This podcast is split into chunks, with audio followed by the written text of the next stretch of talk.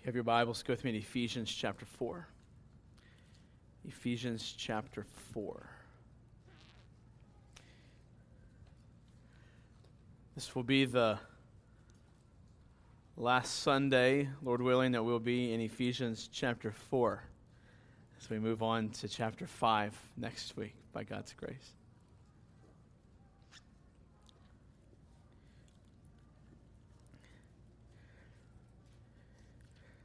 Something that Christianity has missed in our culture, I think, for at least at large, for many decades, is how we live as Christians, specifically the motivation and the power and the reasons for why we live the way we live. The majority of the church context, in church culture, in our context, rather, uh, is largely legalistic. We do these things because God told us to. And certainly that's a, a, a, good reason. I mean, God commands us to do things. We should listen. Um, but if it's just for law's sake, then we miss the point of the gospel. Because even the law in the Old Testament was meant to display something greater. It was meant to display ultimately the character and the glory of God. And so, the reason we live out what God has called us to do is not just because God said so, but because we are image bearers of God, and this is how God is. And if God now resides in us, then this is now how we live.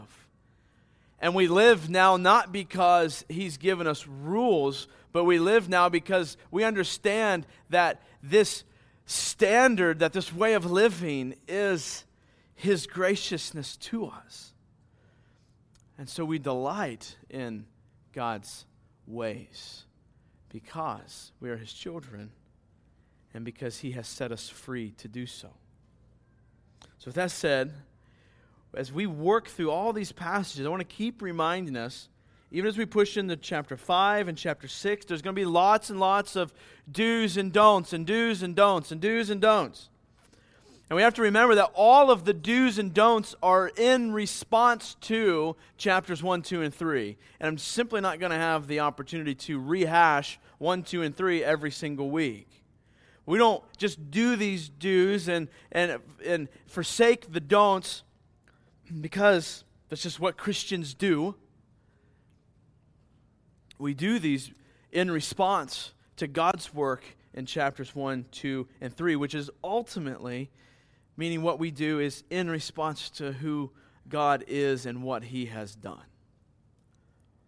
Paul, on a very microscopic level, is going to say this very thing specifically today.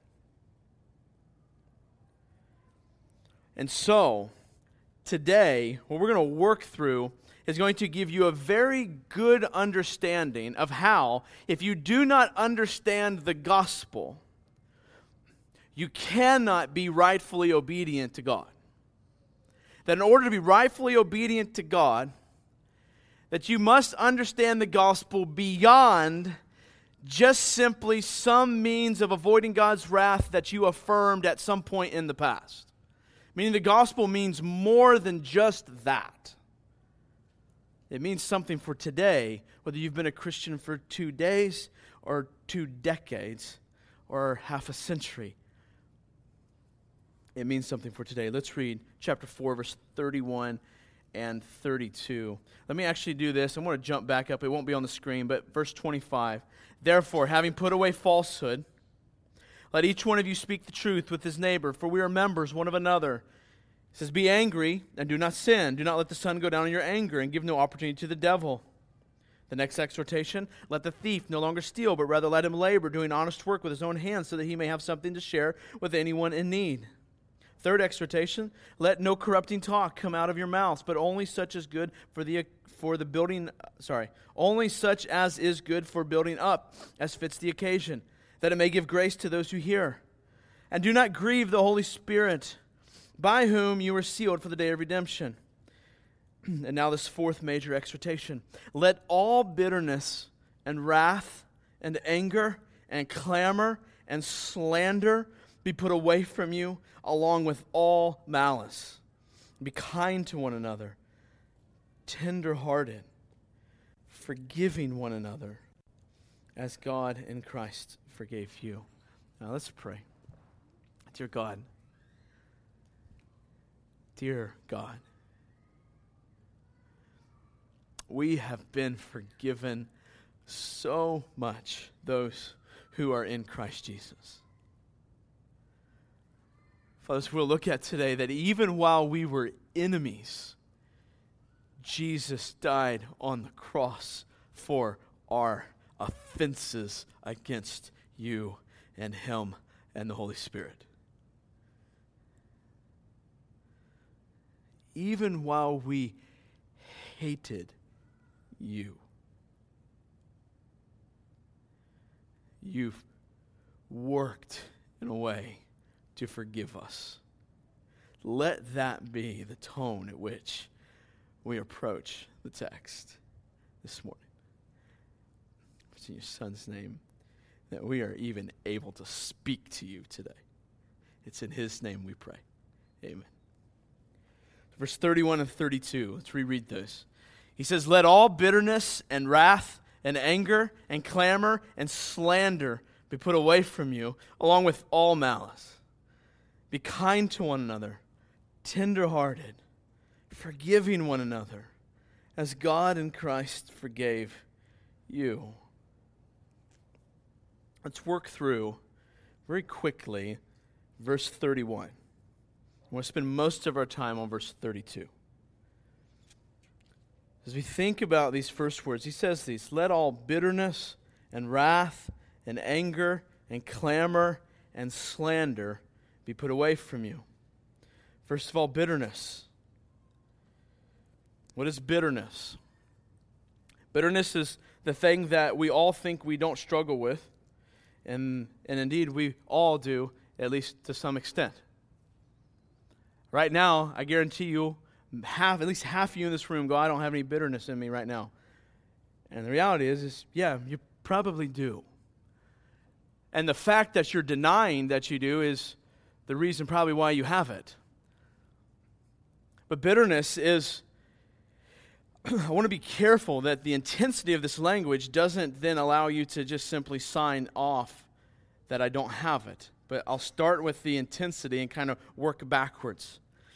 A state of intense resentment. A state of intense resentment. So now let me work backwards from that. Because I, I think there's, there can be like different degrees of bitterness. And I think that's part of what he's talking about here in this text. That what he's, what he's working through with these examples is kind of a, a crescendo of, of uh, bitterness. That bitterness kind of starts out rooted here, and then it becomes something else, and then it works into something else, and eventually into malice. But this idea of bitterness so let's work back from kind of the intensity and kind of see a little bit of maybe where we have at least the beginnings of bitterness in our heart frequently. How about a coldness towards someone else? A coldness towards them. How about that? Kind of a, uh, you know, I just want to kind of avoid them and I don't really care what happens in their lives. And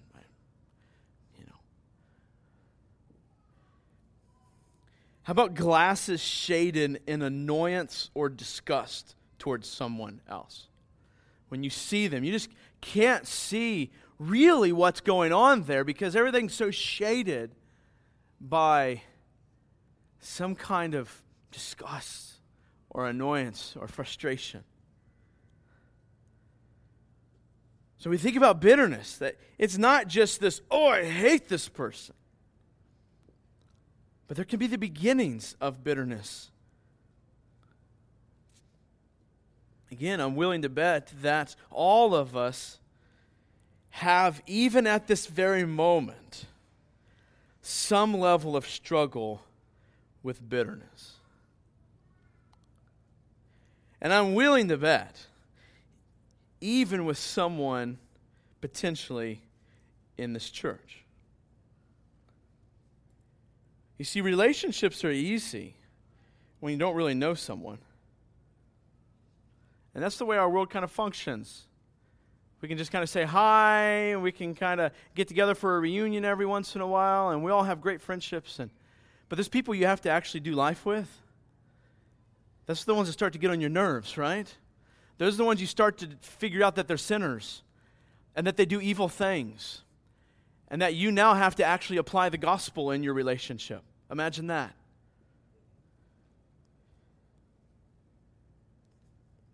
Then he moves on to wrath, anger. I think he's kind of using these synonymously here, but a burning desire deep within, and this is where I really need you to catch this. This burning desire deep within for the hurt of someone else. Right? It may not be the physical hurt of someone else, and it's probably more the spiritual, or emotional, or mental hurt of someone else in pra- like practically, it's probably where most of us feel this kind of wrath and anger. And it might be hurtful as well, or physically hurtful as well. But that's why I really need you to catch this. So mark that down on your brain. Wrath and anger, this burning desire to see the hurt in whatever way that may look of someone else. Basically, the desire for ill in someone other, some other person. Third, he goes on to his idea of clamor. What is clamor? First of all, I think what we're beginning to see now at this point, at this point, bitterness crescendoing into wrath and anger, crescendoing into clamor. What's happening with clamor? Clamor means kind of the loud scream or shout. But I don't think that he means just the, the idea that we're screaming and shouting about other people, although I'm certainly sure that y'all have seen at some point, even in your own life, this bitterness and wrath and anger crescendo into clamor. But I think what more, more importantly, the picture he's drawing here is that there's this view of a lack of restraint. That, it, that this, what's going on here is that with clamor, the desire in the heart is now coming out. So, with bitterness and wrath and anger, those are all still can kind of be like wrapped up inside here. But now, clamor means it's coming out. There's this lack of restraint, I think, is the picture he has in mind here. And then, along with clamor, we have this idea of slander. Now, now, listen to this.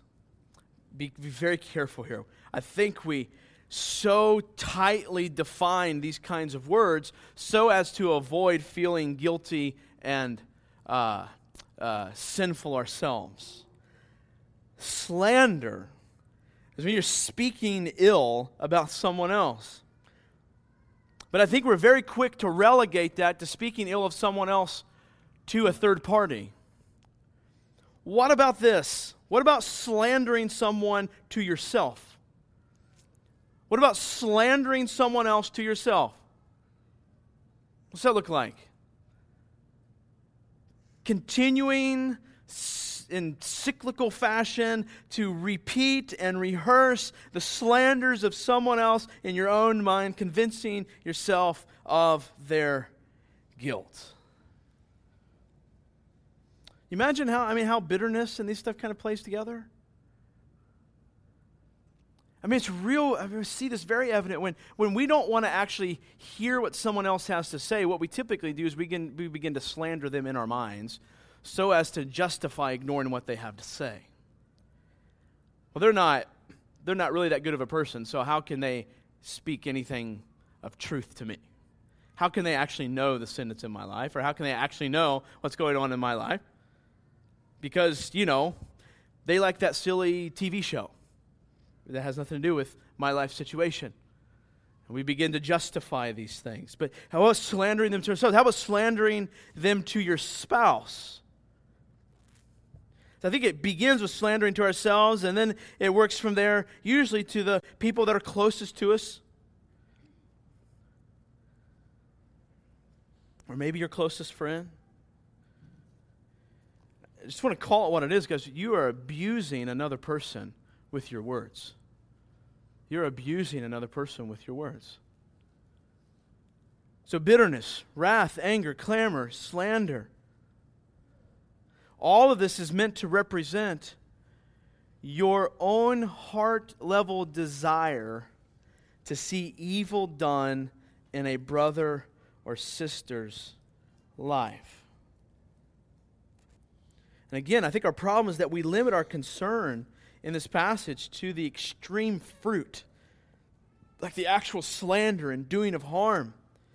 But the reality is, is it all begins with the resentment and the coldness towards someone else. So even in our wonderfully unified church, I just want to tell you there is too much dissension in us and around us. And here's the deal that will always be the case, but that doesn't make it okay. We'll always struggle with dissension in us and around us, but it will never be okay, and we should always work to eradicate it by the power of the gospel. There are still times when we all grow cold towards someone else, and the longer we do life with each other, the greater chance this will happen. The greater chance that someone else will sin in a way that you just utterly dislike. Right now, even, I'm willing to bet that some of us are growing in disgust towards someone else in the body as we speak. And maybe have been for months or even years.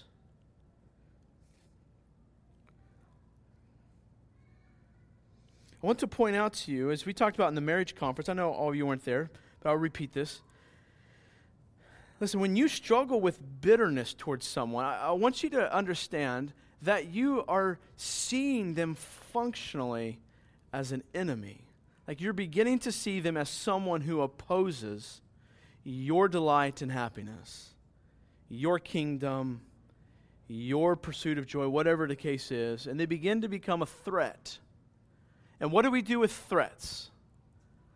I was watching the final chapter of Person of Interest last night, and the machine relegated the original creator of the machine as a threat, and he began to do things to get rid of the threat, to alleviate the threat. And that's what we do in our own lives. When we begin to get bitter at someone, we eventually get to the point where we're devising schemes to get rid of the threat. What are the what does the schemes look like? It might look like slandering them so that people don't listen to them, people don't like them either, and they like you better. Or it might look like just leaving. I mean, have you seen that in a church? Usually, a lot of, not usually, but a lot of times when people leave churches, it's because they had never actually dealt with their own bitterness. And so the only way to deal with the people that they're bitter towards is to leave. But that's not actually dealing with the bitterness. It's just putting the bitterness in a closet that's going to come out on someone else later. So these people who are struggling, like the, the people that you're struggling with bitterness towards, uh, I want you to see as functionally become like enemies to your selfishness, your kingdom, your light way of life. Again, just because they're not trying to murder you, you still have this mindset of opposition towards them. Now, the last thing I want to say as we work into verse 32 is that I want you to warn you, Paul is going to press into our hearts once again. So if you've been uncomfortable the past few weeks, it's just going to continue. Again, we tend to think, right? We tend to think the way we deal with bitterness, and are all these subsequent fruits, we just go talk to the other person. Just got to go talk to the other person. Right? I mean, uh, am I, am I the only one here that's kind of the, the way it was generally taught that you deal with bitterness with another person, you just get to talk to him. It's interesting. Paul says nothing of that sort here. Nothing of that sort. Isn't it interesting that the way we have learned to deal with bitterness, Paul just happens to forget that right here. He happens to forget the whole part about going to the other person. Now, I want to tell you though, like, like, like here's what we think. What we think is the reason I think the reason why we're motivated to go deal with bitterness on the other person because we think that our bitterness is their fault. I'm angry, and so if I can get them to apologize and fix themselves, then I can get over my bitterness. So all of that hinges upon my ability to persuade them of their wrongness. Then my bitterness can be taken care of. Paul happens to leave all of that thought out. So either Paul's missing something and you and I got the edge on Paul, or Paul wants us to think about this in a totally different way.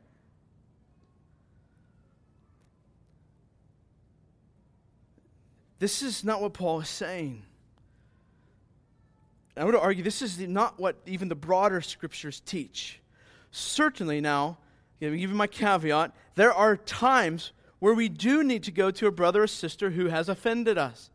Matthew 18 talks about this. But the bitterness, anger, clamor, slander, this is coming from somewhere else. It's not coming from them, it's coming from your fleshly selves. And that's what Paul, I think, is pushing us towards here in this text. That this bitterness and the fruits that come from that is because you're not dealing with something in your heart the right way. You're looking at the situation going, I'm bitter because they've wronged me.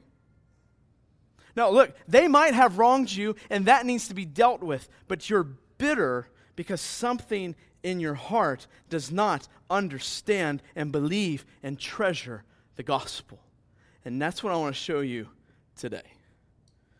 Paul links in this passage something very key.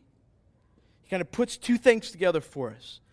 Not only does your bitterness and such come from your own heart, but indeed it comes from a fundamental misunderstanding and disbelief of the gospel of Jesus Christ. So, what I want to give to you today, largely, but most of our times will be concentrated here three practical evidences of gospel understanding and treasuring. Three evidences from this passage that you are understanding and treasuring the good news about Jesus Christ. Look at 32. He says, Be kind to one another, tenderhearted, forgiving one another. What? as God in Christ forgave you. Does he say, be kind and tenderhearted, forgiving one another? You know, go to your brothers and sisters so that you can help them become this way, so that you can be kind towards them, so that you can fix them, and so that now you can be kind and tenderhearted towards them? No. He's saying, be kind and tenderhearted, forgiving one another because of something completely external to our circumstances. Because God in Christ forgave you. That's the gospel.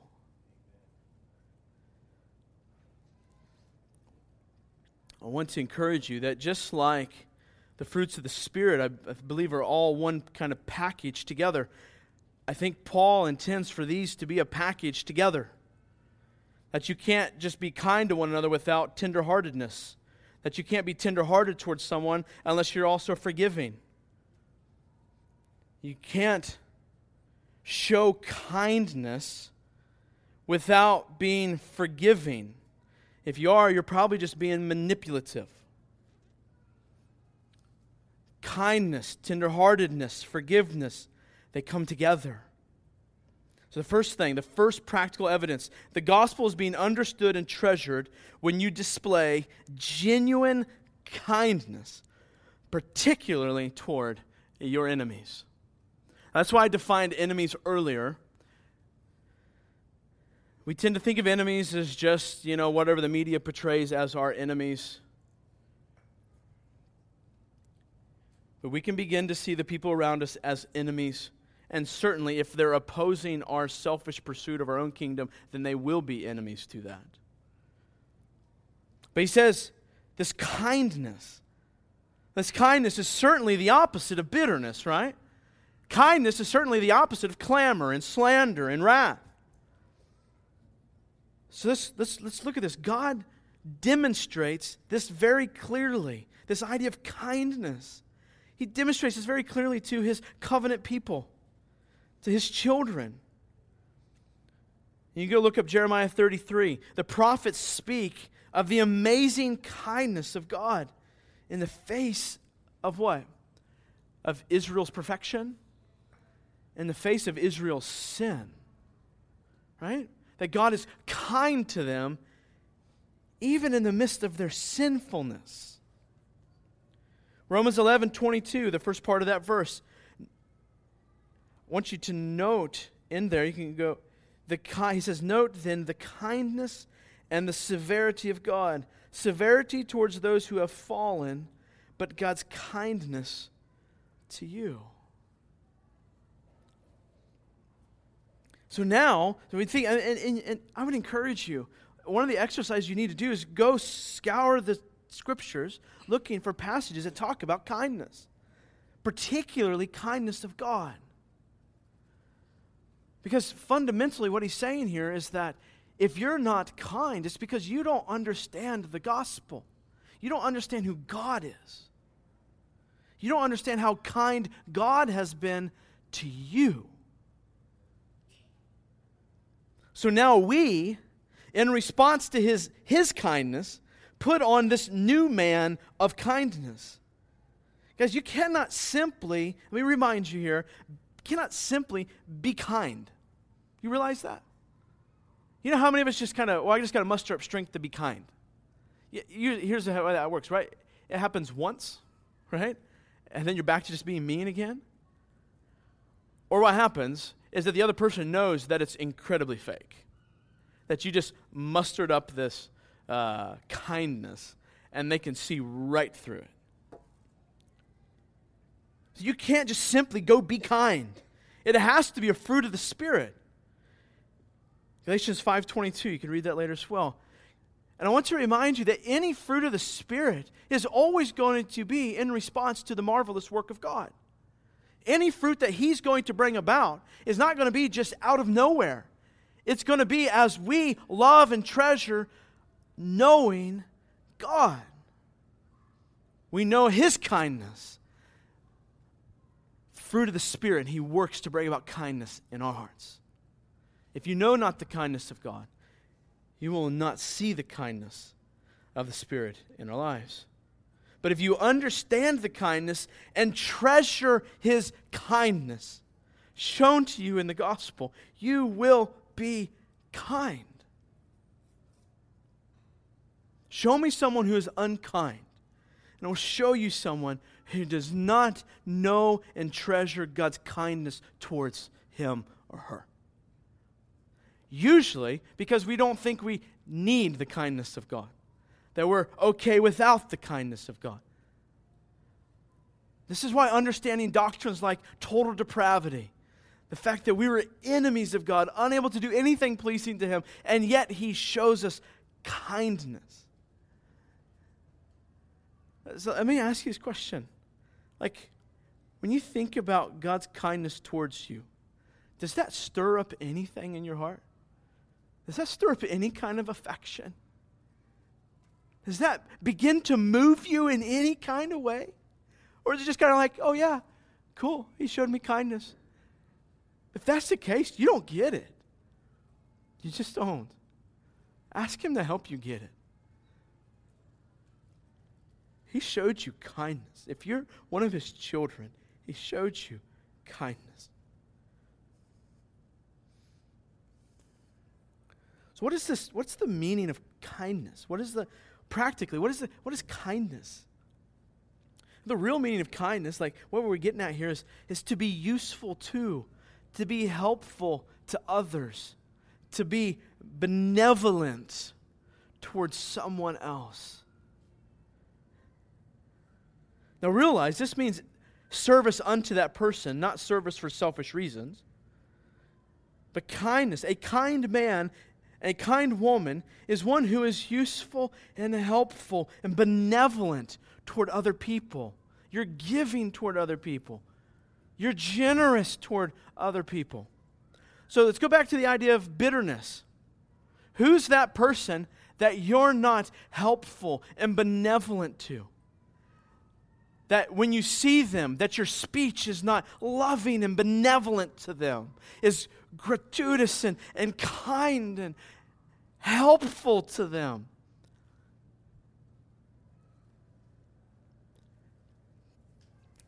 So this idea of what that which is useful or helpful, it's always valuable.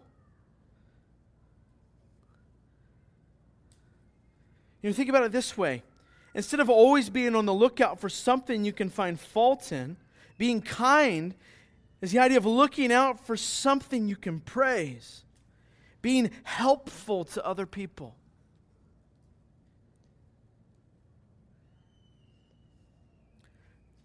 So if you're looking for a sub point here, uh, be always on the lookout for an opportunity of showing benevolence, of showing kindness, being useful to. Think about how you could be useful in your words to someone else. Imagine someone's having a bad day, having a bad morning. How can you be useful to that person with your words? How can you be useful to someone who's in need?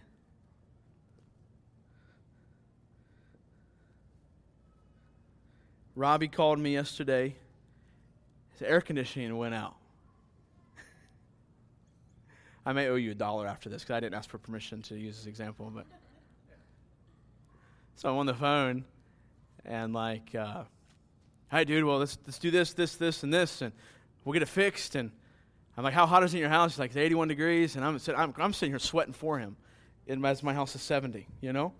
And uh, so I'm like, all right, we got to do this, you know? And, and, then, and then he's like, like, I don't have time for that. I got pictures and stuff with the family, and, which is awesome. But he's like, I'll just deal with it tomorrow. And I, so, but I was trying, I wanted to be kind, but he wanted to sweat. So it's like, okay that's fine. Relieves my schedule too, you know. He, I'm like, oh man, I would die. I would not sleep tonight. Uh, nothing. I'm a, a wimp when it comes to that. Except for when I go into Haiti, God works marvelously to make me deal with it there. So, be always on the lookout for an opportunity of showing benevolence. Because if you display genuine kindness, motivated by the right reason, the kindness of God, then this is evidence of understanding and treasuring the gospel. Okay? So if you wanted to learn how to be kind, go study the gospel. See God's incredible benevolence to you. Second example. Second evidence. The gospel is being understood and treasured when you are genuinely tenderhearted, particularly towards your enemies.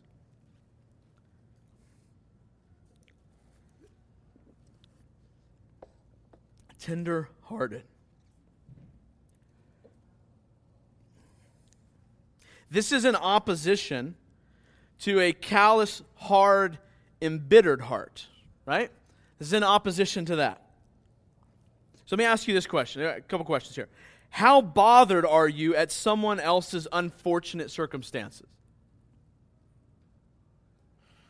Whether that's the poor man begging for food on the side of the road, or that's the troubles in a brother or sister's family, or a family without air conditioning in 85 degree weather? How troubled are you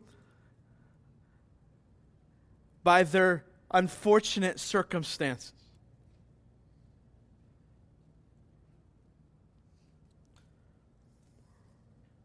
What I mean is, how concerned are you about other people?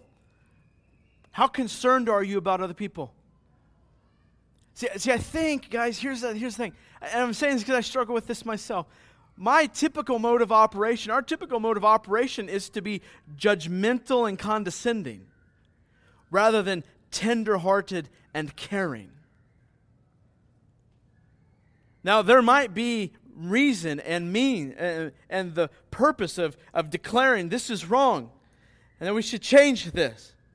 So I'm not alleviating the judging part, I'm talking about the condescending, judgmental piece. Rather than being tenderhearted, seeking to care, showing kindness to them. Like, like, are you sympathetic towards others? Have you got a, here's another way, have you got a great heart of compassion toward them? It reminds me of Jesus in Matthew 9:36 when it says when he saw the crowds he had compassion for them. This is the same idea. He had he had he was tender-hearted toward them. Because why? They were harassed and helpless, like sheep without a shepherd. Now, listen, Jesus could have looked on them and said, Well, they're all sinners and deserving of hell. And that was indeed true. He could have said that, and that would have been truth. But instead, what does he do? He looks on them with compassion. He has a tender heart towards the unfortunate state of which they are in.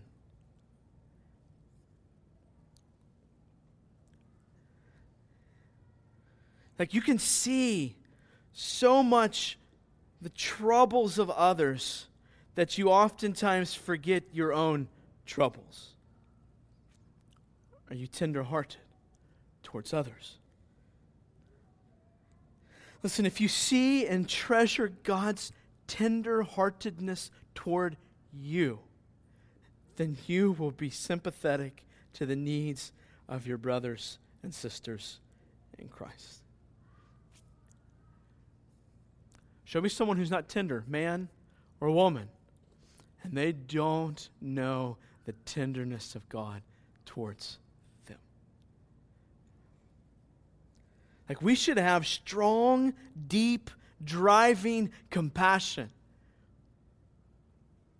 I mean, certainly there's lots of motivations going on in Christ as he's on his way to die for these people understand that Jesus, for all of eternity and all of eternity going forward, has experienced the tenderheartedness of the Father toward him. Not because, not in a sinfulness, right? Because he was perfect. So he knows this, this, this love and tenderness of the Father and the Spirit. And so when he comes to die for these people, he has tenderness for these people. Why? Because he knows nothing else from the Father except the Father's tenderness. And the reality is, is if you're a follower of Jesus Christ, you will know nothing other than the tenderness of the Father. Why? Because he forgave you in Christ.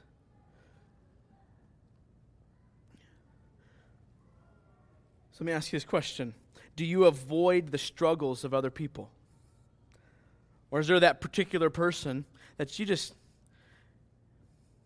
like you're teetering on the edge of not caring about their circumstance and maybe even venturing into wishing that something might happen? Something bad might happen at whatever scale that and whatever intensity that might be. But do you avoid the struggles of others? I think one practical way in our current context that we can think about this is do we get intimately involved with other people so as to even know their struggles? So as to even know what's going on in their life? Do we let other people in? Do we give other people VIP access to our hearts? Where they can even begin to show us tenderness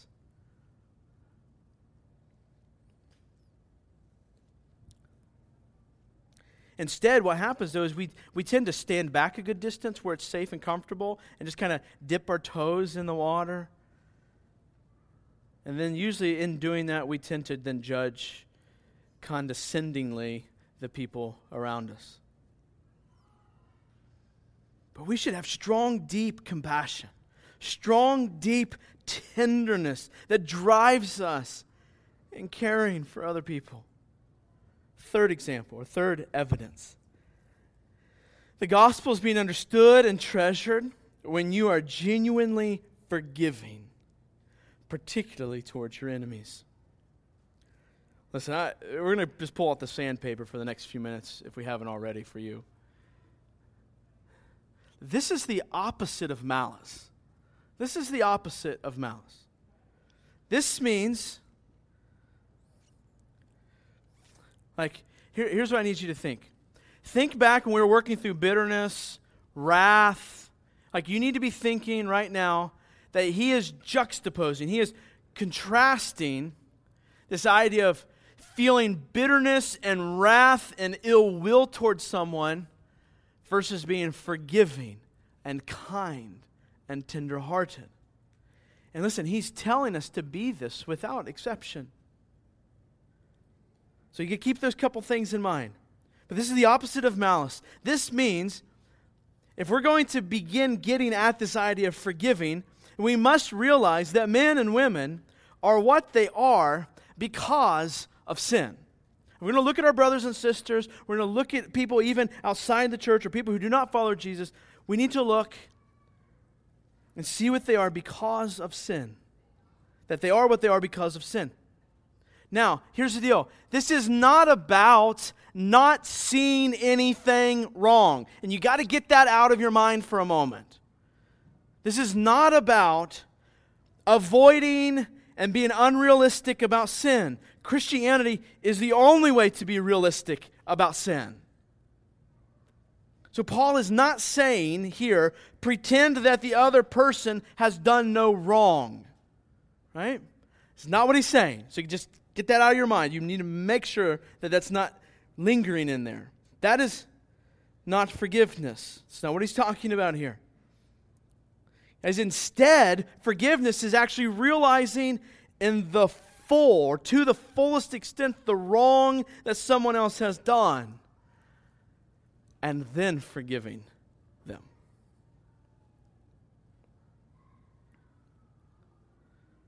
Now, I want you to think about this. Only a Christian can do this. Only someone knows that God understands my sinfulness to its fullest extent, and yet He forgave me. Someone who is not experienced and knows that is not able to do that for someone else.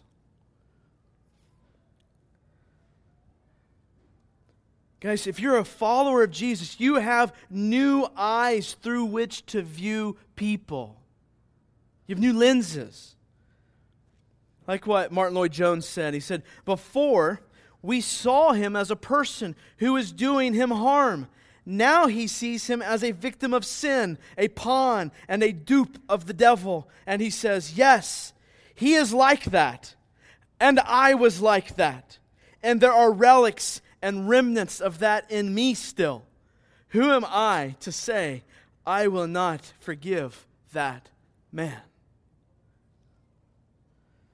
See, only a Christian can do this.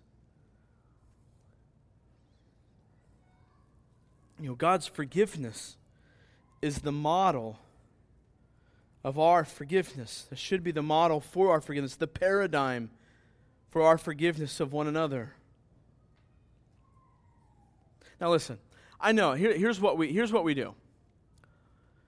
Well, I'm going to be the better person and forgive this person, right? That's what we're going to do. I'm going to walk away the better person. So we kind of stick our nose up in the air and we go, all right, I'm going to forgive them. Right? That's what we do. That's not what I'm talking about here.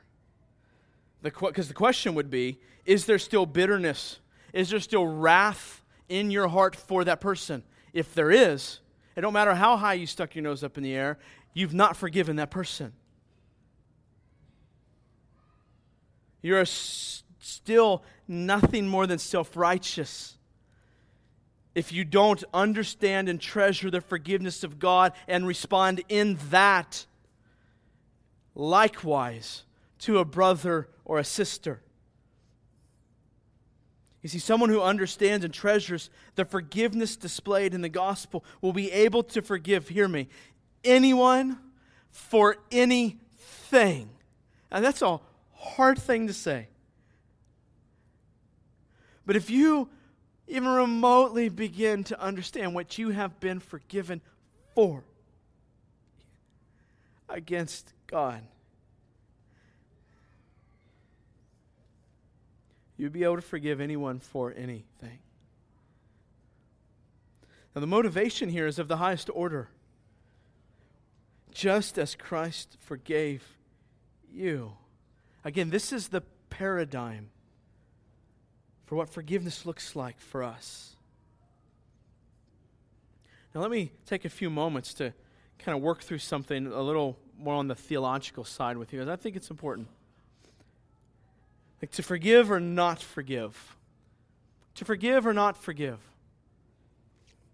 What if the person has not repented or, in your judgment, repented enough?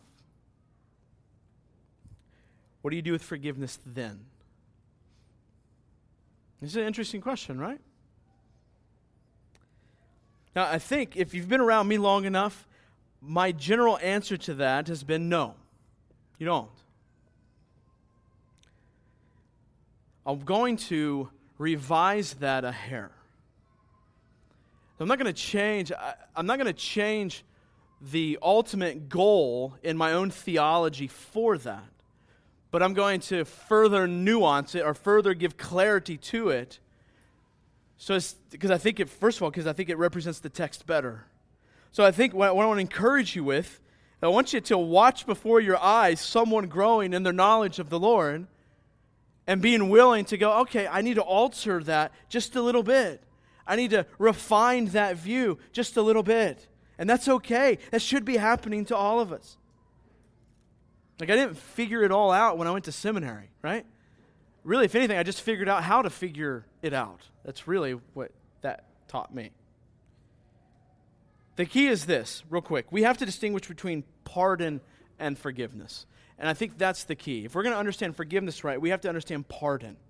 What does it mean to pardon someone of their sins? So, here, again, you have to understand the context. Forgiveness is being placed in the context of putting malice aside. So, you got malice, anger, clamor, slander, bitterness over here. Like, just, like overall, that picture says, I want evil for that person. I want ill for that person. I want ultimate harm for that person. On the other side, instead of that, we should be tenderhearted, kind, forgiving. Now, over here, is there anything dealing with the, the, the pardoning of their wrongdoing, right? That was where we made clear in the beginning that we're not talking about overlooking what they're doing wrong. We're talking about bitterness coming from inside. So, on this side, we're not talking about pardoning them of and overlooking anything they've done wrong. We're talking about dealing with our desire for evil towards them. Instead, being forgiving. So if Paul's not, here's what here's the key. He's not commanding us to remove all the consequences for the person's sin. That's pardon. And that doesn't have to happen for you to forgive them. Particularly, forgiveness is coming out of something inside of you.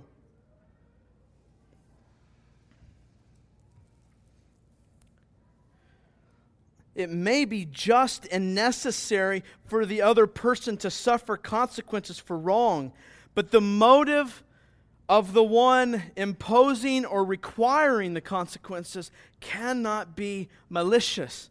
That's the point. That our hearts cannot be motivated out of, I want to give justice to them. I want revenge. I want my, them to feel my wrath. When we want people to feel our wrath, we're saying God's wrath is not sufficient. And listen, right? I mean, that's, I, I wish that was obvious, but it's not. God's wrath is much greater than ours. What he's saying, we are not permitted to desire the ultimate harm of the other person. That's pretty radical. Right? We looked at the passage uh, in Luke, right? Where we are to love our enemies and turn the other cheek. How much more so in this relationship between brothers and sisters? I mean, does anyone here know of people that have left the church because of bitterness and broken relationship? Right? We all know someone. It's crazy if you understand this. It's just crazy. Guys, the gospel always provides hope always seeks restoration. Someone who understands the gospel will always seek the restoration of the other person. That's what God's people are called to do. Now, sometimes the government is called just to give punitive justice, like justice for justice' sake. But you and I are always called to love our enemies, to always seek restoration justice for the sake of restoration. So, forgiveness, listen, here's the key forgiveness does not require pardon from consequences, it requires an absence of malice, an absence of anger towards that person, no desire for that person's spiritual harm. Even in the application and the, and the giving of those consequences. Think about this with children. Think about this with your kids when you go to administer a punishment, so when you're going to spank, mom and dad, here's the question Is that out of wrath in your heart? Because if it is, then you're being revengeful and abusive. You're saying, I'm going to hurt you because you hurt me. I'm going to hurt you because you inconvenienced my time watching TV. Or I'm going to I'm going to hurt you because you hurt my feelings when you badmouthed me. But if you're forgiving, right? If you desire no ill will for your child, but instead you want what is best for them, you want them to see that there is a right way to live and a wise way to live, and you want to help them uh, help remove the foolishness from them. And you want them to see the glory of God. Then you will administer a punishment out of what's good for the child, not out of wrath. That's what we're talking about here. That if you're forgiving of that child, forgiving of the wrong that they did, what you've done is you've released the malice you have toward them. And now, listen, now you're free to administer the consequences in righteousness. Now, take that and, and just move that out to our relationships with other people. I mean, certainly we're not walking around spanking, right? But you can administer wrath to them in a thousand other ways, and the sky's the limit. Sometimes it's with harshness of words, sometimes it's with coldness, and anything in between. So, forgiveness does not require pardoning the consequences. It's, it's about releasing and, and, and repenting ultimately of our wrath and anger towards them. So, three evidences of someone who's understanding and getting the gospel and treasuring the gospel, this kindness, this tenderheartedness, being forgiving. Now, we're going to kind of jump into this next main point, but it really is related partic- really to all three of these evidences, and particularly the last one on forgiveness. So I want you to see God's example of forgiveness and see it granted in Christ.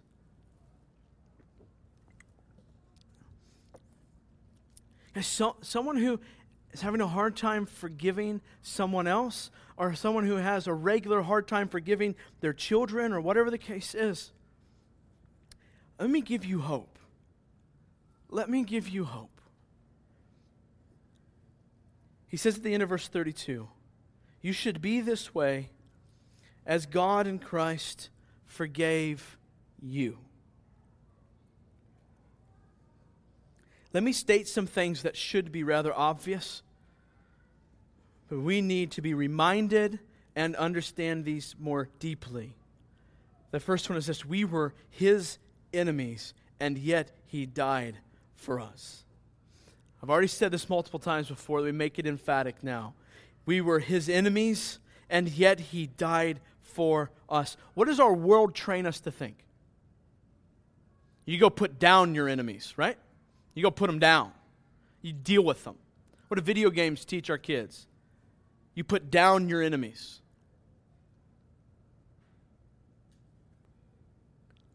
I mean, you understand we let our kids play those kind of video games, that's indoctrinating them, teaching them to subdue their enemies, when the Bible teaches the exact opposite.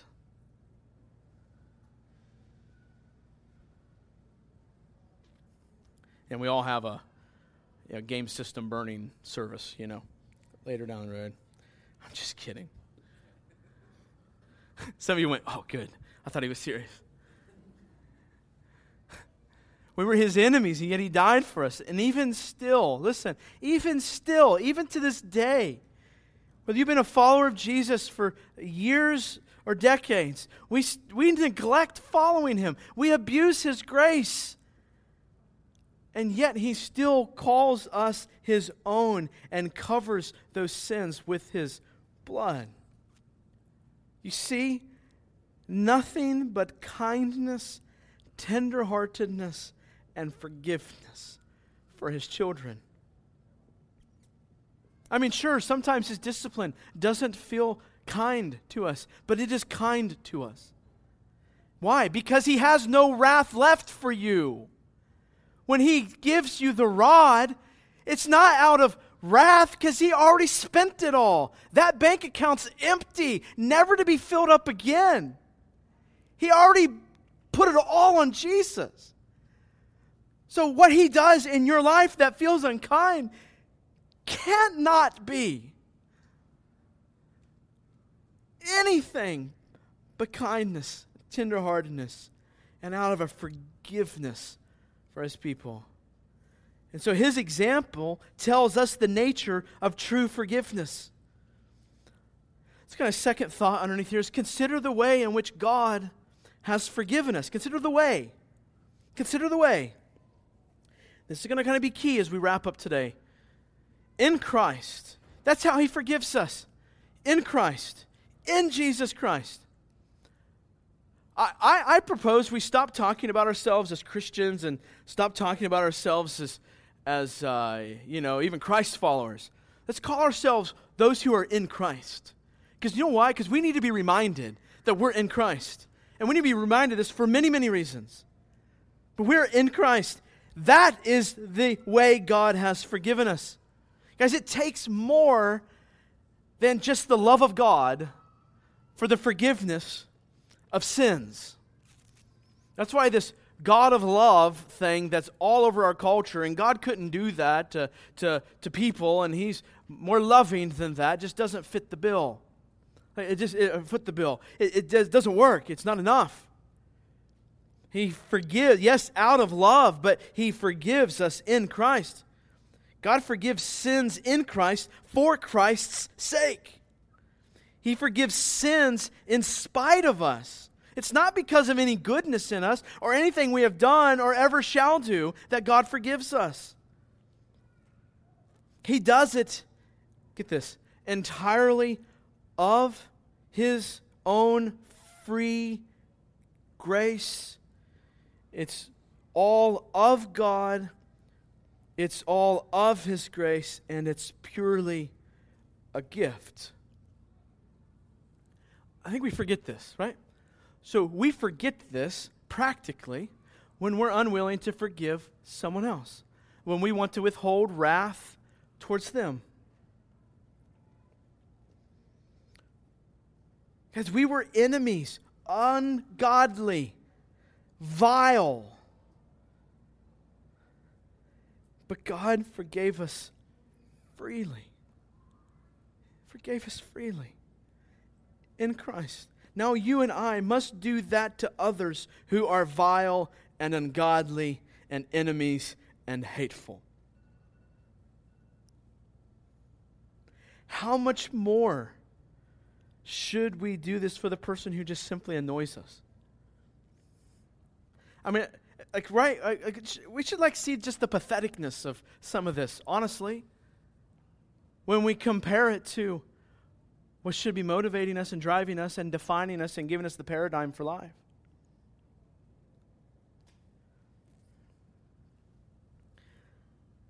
The third thing I would tell you here is that we should remember how he did it. Remember how God forgave us, how he did it. Guys, God who owed us nothing, because of his kindness his tenderheartedness, his love, his grace, his mercy, his compassion, not only sent his beloved Son, but sent him to the cross that you and I might be forgiven. He laid on him, the scriptures tell us, the iniquity of us all. So you see what Jesus, see what God's doing here. I don't get ahead of myself. But what he does is he actually, in, in his provision of forgiving us, he actually takes on the wrath for us onto himself. Like the payment due, the punishment due, he takes on himself. That we were enemies, ungodly, vile, sinners, but God freely forgave us. He laid on him the iniquity of us all. This is how God has forgiven you. He bore the suffering himself in his own Son. So instead of holding on to wrath against us, which was justifiable wrath, he took it upon himself. Right? So start seeing the picture here begin to unfold. He took this justifiable wrath on to himself. And if, if he has done that for us, how can we possibly refuse to forgive another? So let me ask you when you think about this enemy bearing the wrath for us, the, paying the iniquity of us all, does that make your heart tender? Like right now, right this moment, does that make your heart tender or are you indifferent?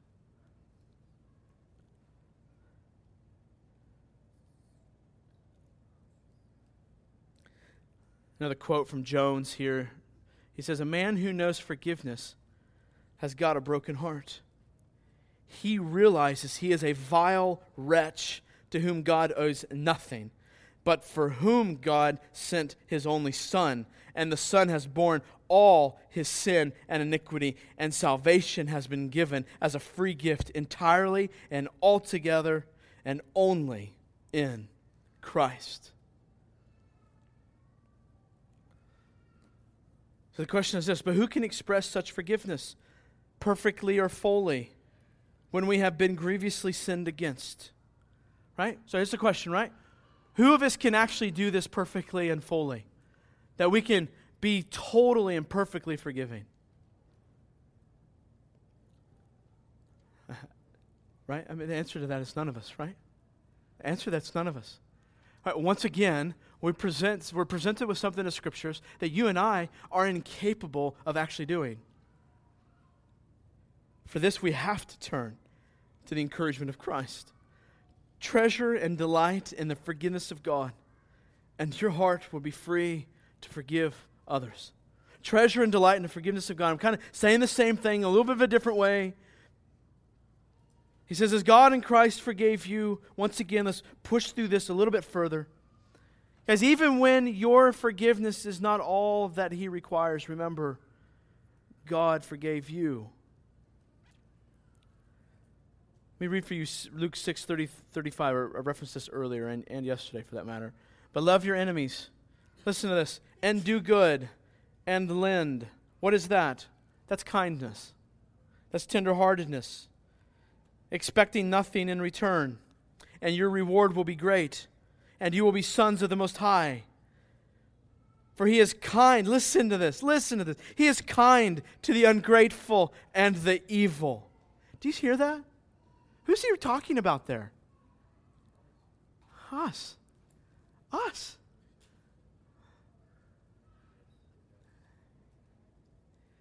Be merciful.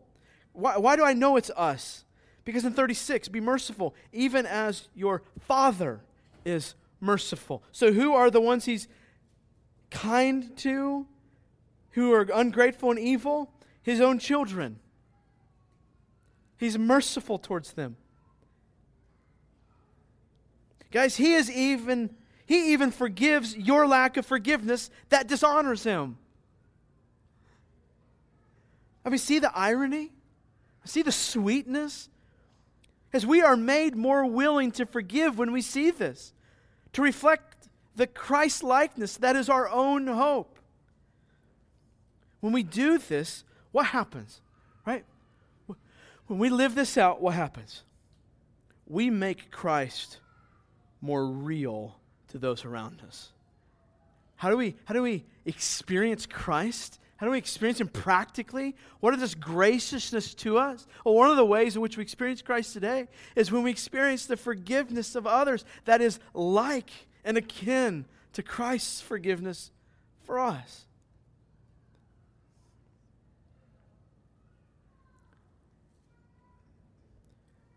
And a second thought underneath here we are to forgive in the way the Father has forgiven us kind of another angle here. It's not a future forgiveness, but it's a past reality. You see that? In Christ, we're forgiven, and it's a past reality, not a future thing. That's what we see here in the in the past, just in this passage. Just as Christ forgave you, not just as Christ is forgiving you, or just as Christ will forgive you, but just as Christ forgave you. For you, I guess it's that way, right? Past just as Christ forgave you in the past. The only people who will carry out this exhortation naturally and joyfully are those who know that God has forgiven them, nobody else. You see that? You understand that? So the question is this Do you know that your sins are forgiven? This is one of the most fundamental struggles with people. They either think their sins are forgiven and really are not, or their sins are forgiven and they struggle to know that reality and remember it. So, do you know? Do you know your sins are forgiven? How do you know? How do you know? How do you know your sins are forgiven? I would ask you this question Are you, out of motivation by the gospel, forgiving others? Are you? Are you forgiving people that, like, you just look at and you go, man, I just don't even know how I could forgive them. But I, man, marvelously, I'm forgiving. And you look at it and go, the only explanation I can think of is because God's forgiven me of so much.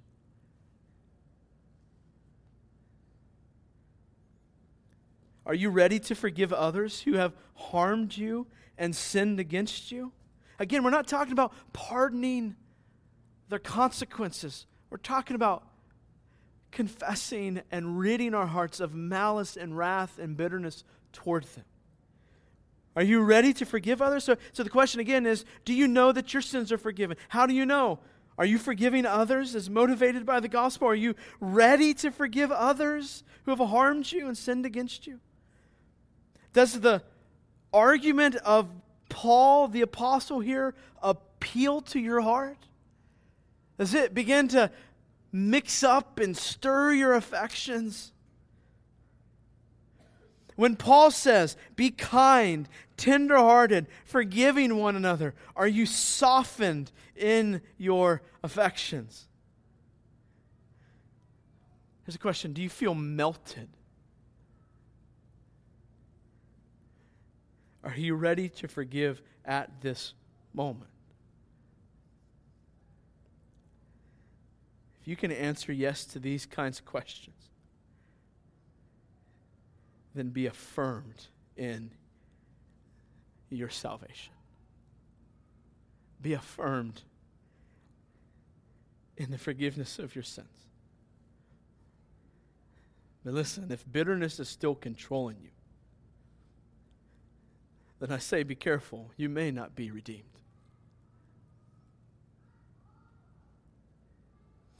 But if you're ready, and your heart is moved in that direction, you might still need to work through it and may still need to process it and pray and ask God for help, but your heart is turned that way. Then be affirmed, be encouraged. And I would say, listen, the key to then moving towards the, the forgiveness in its fullest sense would be a looking back to the forgiveness of the Father of your sins, of your sins, of your sins. So, as we think about this a little bit further, think about burden or freedom, right? This is the, every time we come to the scriptures, we think about burden or freedom. Romans 5 8 through 10 says this But God shows his love for us, and that while we were still sinners, Christ died for us. Since therefore, we have now been justified by his blood, much more shall we be saved by him from the wrath of God. For if while we were enemies, we were reconciled to God by the death of his Son. Much more, now that we are reconciled, shall we be saved by his life. As Paul climaxes this whole sentence with forgive each other as God in Christ has forgiven you. And this is much more. Here's the key, guys. This is much more than just do unto others as Christ has done unto you. And the reason it's more than that because you will never, ever fully or perfectly love as Jesus loves. You will never perfectly and fully forgive as Jesus has forgiven you.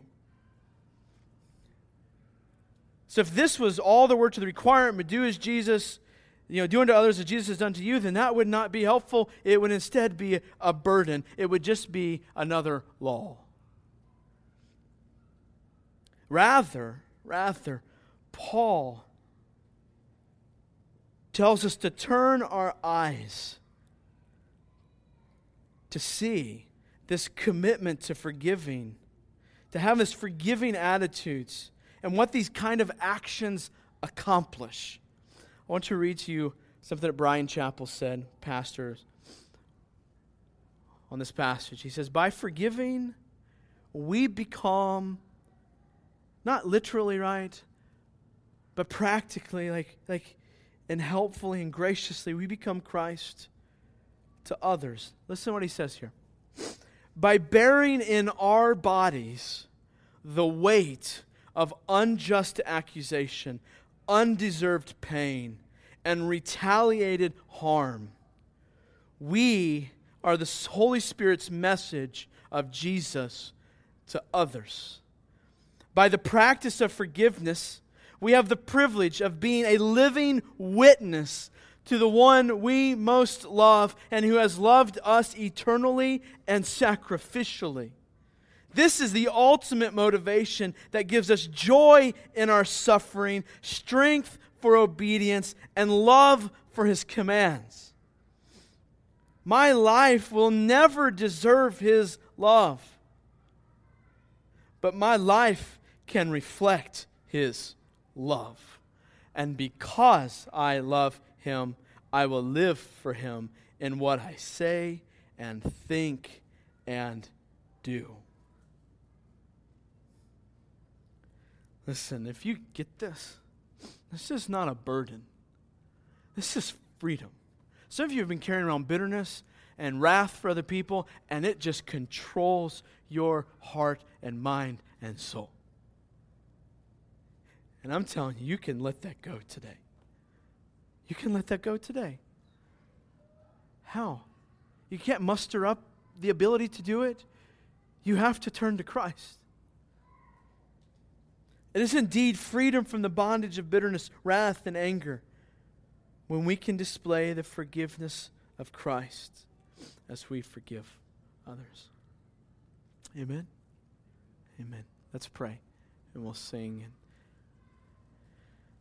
Father, I pray that um, in these next few moments, in these next few moments, that, that we see them as crucial moments. That we, every Sunday, even, we would see these next couple minutes as crucial minutes where our heart is given the opportunity to respond in repentance and faith to the hearing of your word. That it's in these moments that, that we either decide to turn to self righteousness and legalism, or it's in these moments that we turn and set the trajectory of dependence on the saving grace of our marvelous Father and the work of His Son Jesus and the application of it through His Holy Spirit. It's in these moments. Let our hearts turn the right way. Father, give us the grace to be delighted to turn in dependence on you. And Father, give us the grace to be a people that do not harbor bitterness for each other, but instead deal with it in our own hearts before the throne of grace. And then, only then, do we help a brother remove the speck from his eye? For many of us, the log we have to remove is the very thing Paul talked about in this passage. Father, turn our hearts to your graciousness and your forgiveness shown to us in the cross. That while we were still sinners, while we were still offensive to you, Jesus bore the wrath for us. May that tenderize our hearts. It's in His name we pray. Amen.